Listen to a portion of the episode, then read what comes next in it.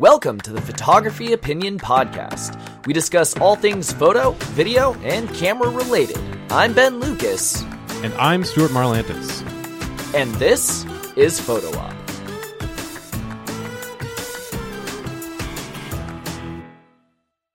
Hello, podcast listeners. Today we have uh, an interesting thing that I found. So I saw a graphic. Um, I, I, I follow a few Facebook pages that are, you know, environmental friendly type ones, and one of them posted this graphic that said the average power drill has only been used for 13 minutes. If you need something but only use it once, borrow it or hire it instead and I thought that was interesting. And th- and remember way back when when we talked about uh, how we use Trello boards to plan all of our episodes, and some of them just hang out for a very long time. This piqued my interest, and I had no idea what to do with it, so it just sat there for like a year and a half.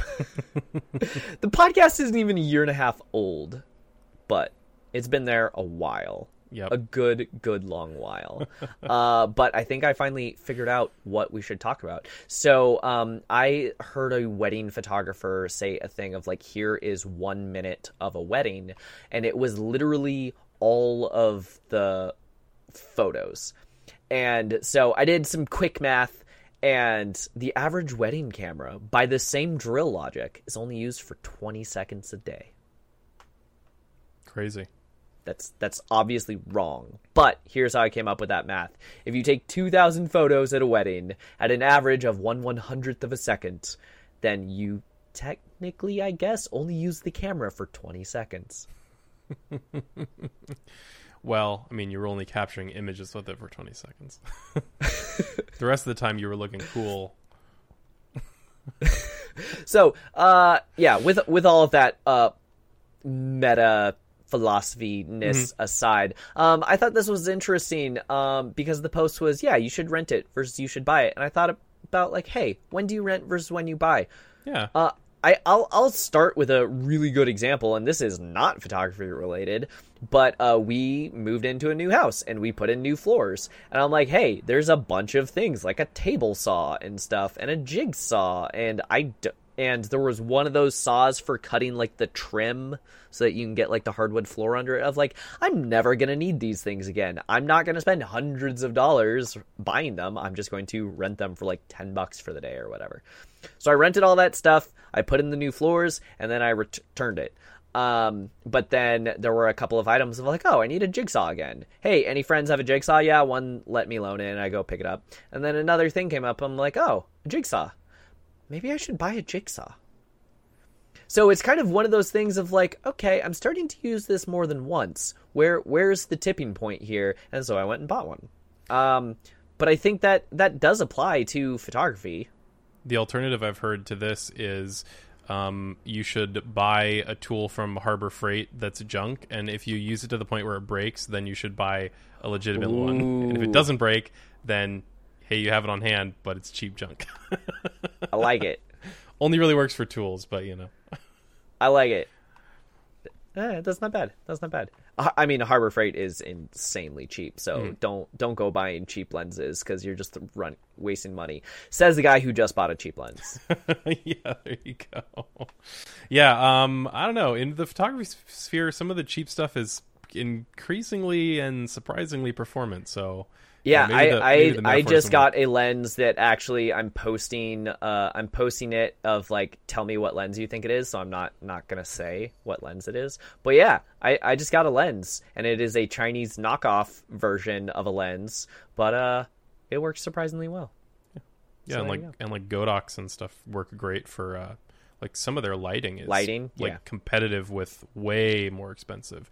Not just good for the price, but like good straight up, which is uh pretty impressive. So yeah, what what about you? When do you when do you think people should rent versus buy?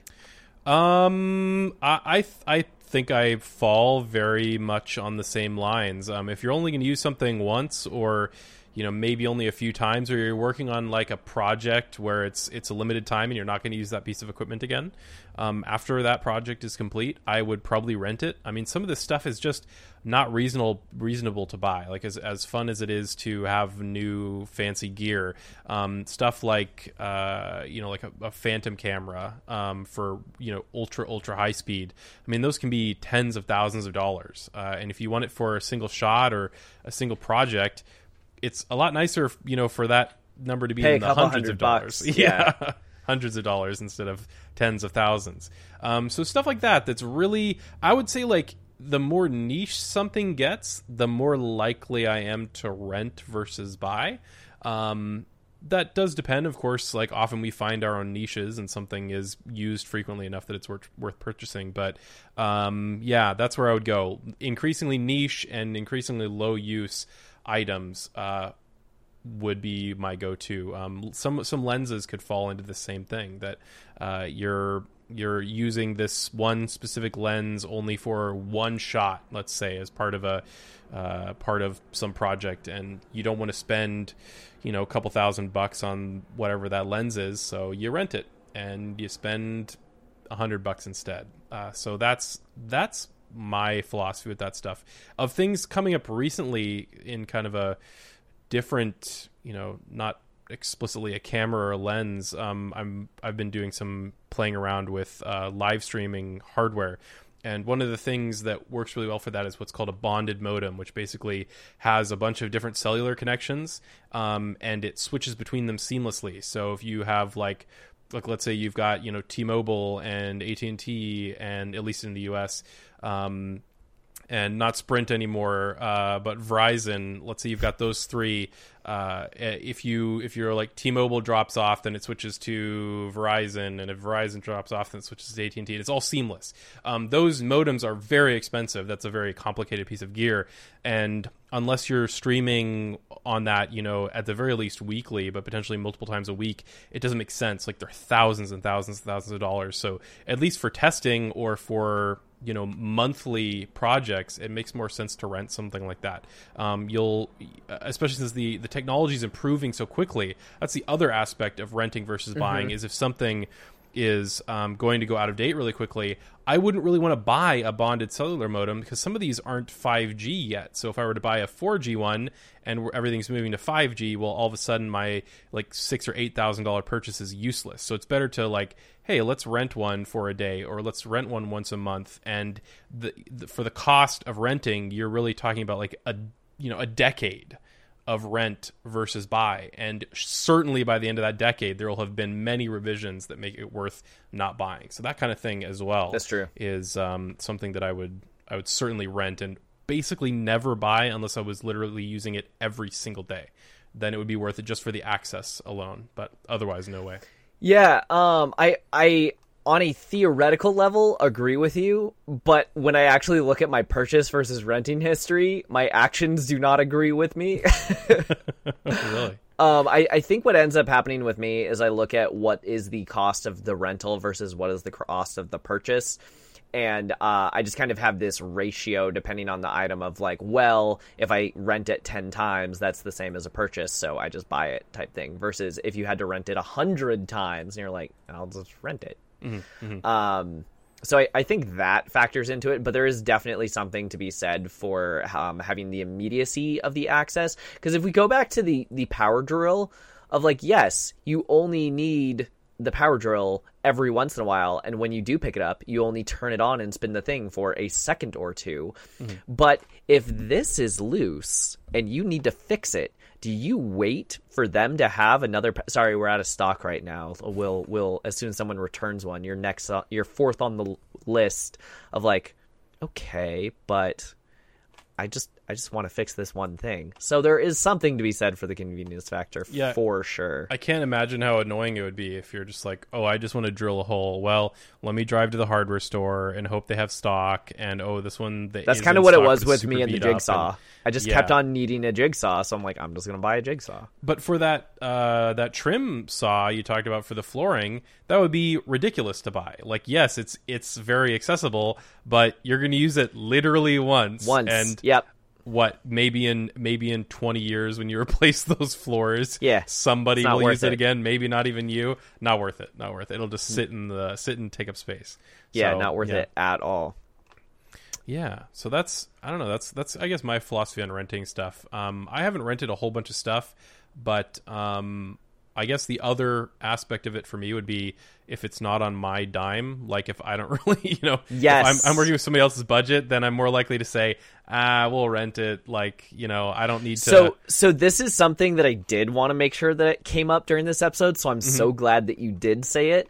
Um, when you have a client, the client's needs are paramount to everything else for the most part. Um, there was one wedding that I got simply because the client said, This is what I want. And every other photographer said, No, I don't have the stuff to make that happen. And I said, I don't have the stuff to make that happen, but I can acquire, whether I rent or buy, all of these things. Uh, let me put together a quote and tell you how much it would be. So I charged them. Uh, what they wanted was basically live streaming their their portrait session during the wedding day. So all of six seconds after I took the photo, it showed up on a projector, and all the guests could see my photo. So for an hour, there were no mistakes, no blinks, no lighting tests. Every photo had to be absolutely perfect because I had 200 guests looking over my shoulder at every photo. Um, and so I charged that client like $800 because I'm like, hey, these are all the different things I need to either buy or rent and plus hire two assistants. You were one of them. Um, of like, this is how much it's going to cost. And the client could have said, oh, well, I guess I don't want it that badly. But instead, what they said is, yes, here's my $800. Yeah Here you go. totally, This is this is what I want. totally so can work out that way um yeah, when it, I mean when it comes to production of like you don't have 4K access, yes you do. Borrowlenses.com. You don't have access to slow mo? Yes you do. You can rent any of these things that a client requires.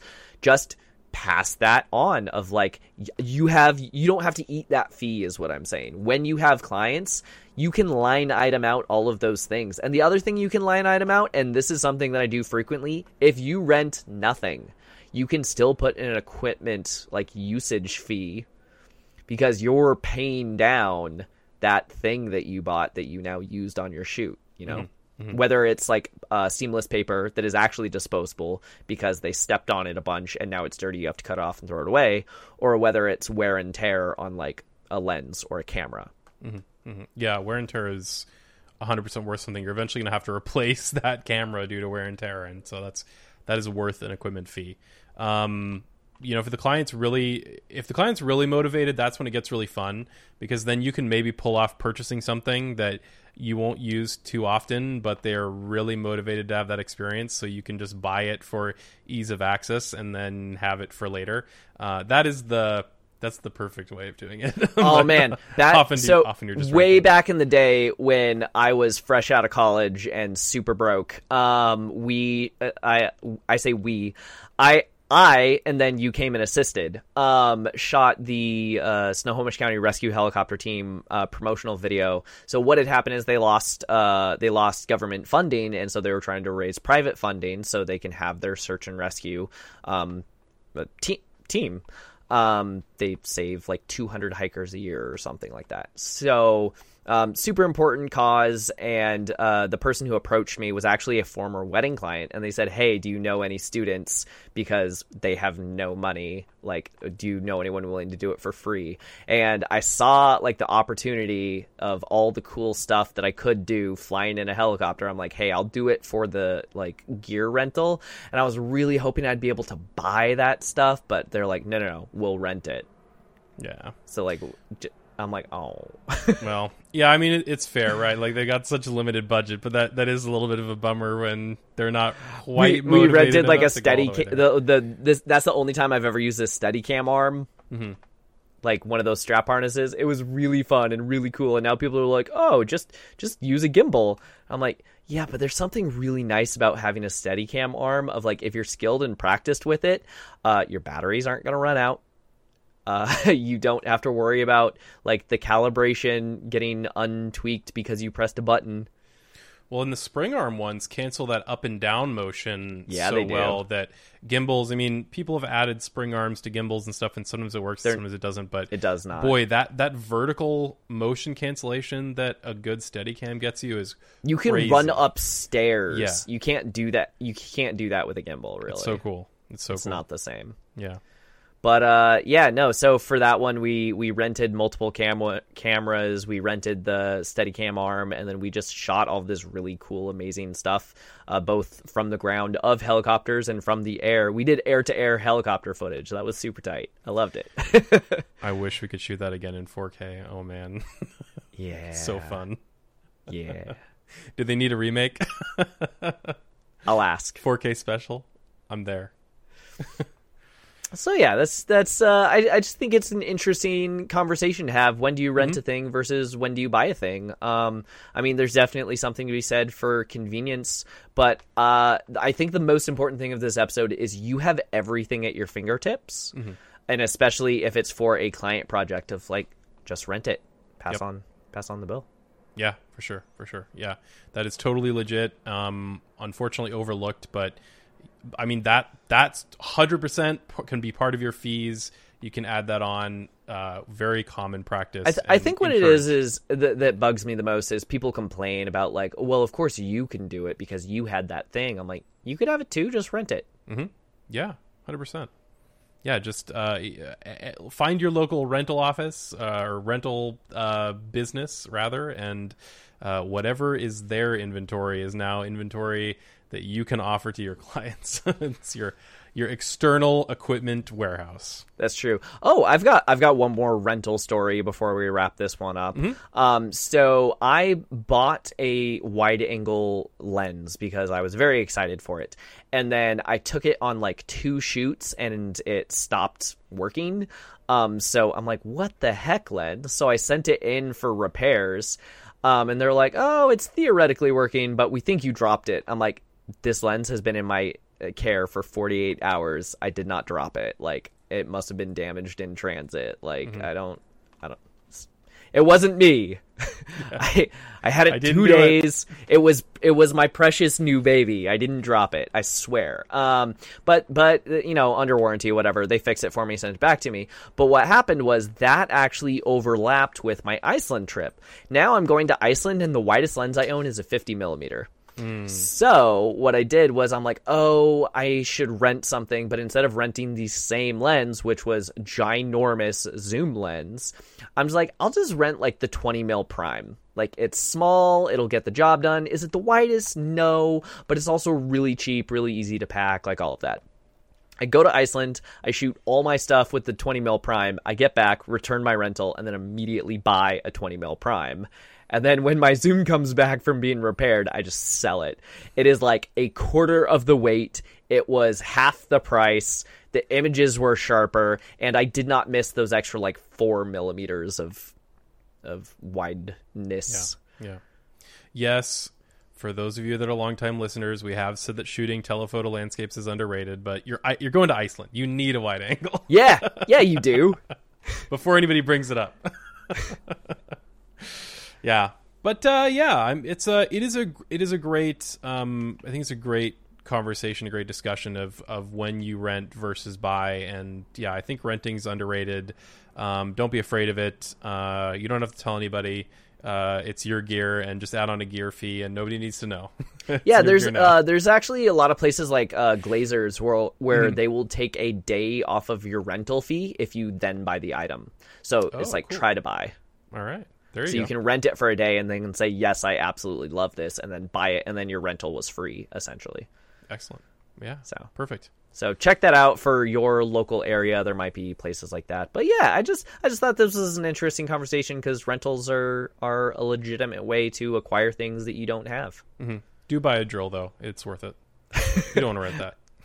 I just got an impact driver. And I'm like, do I need this? And then I started using it. I'm like, yes, yes, I do. Oh, I need this. All right. Uh, well, uh, thanks for joining us for this fun little episode. Uh, as usual, hit us up and give us a thumbs up or a plus one or a rating or a review or a five star or whatever it is on your platform of choice. And go to YouTube and subscribe and go to the Patreon and all that fun stuff. Um, as usual, links are in the description. Buy a drill and rent camera gear and have fun. If you have questions or ideas for future episodes, you can email us at hello at photo-op.show. Watch us on Ben's YouTube channel at Nom Creative. As in om nom nom. Share this with a friend, and you can listen to Photo Op anywhere podcasts are sold. Or download it. Cause it's free.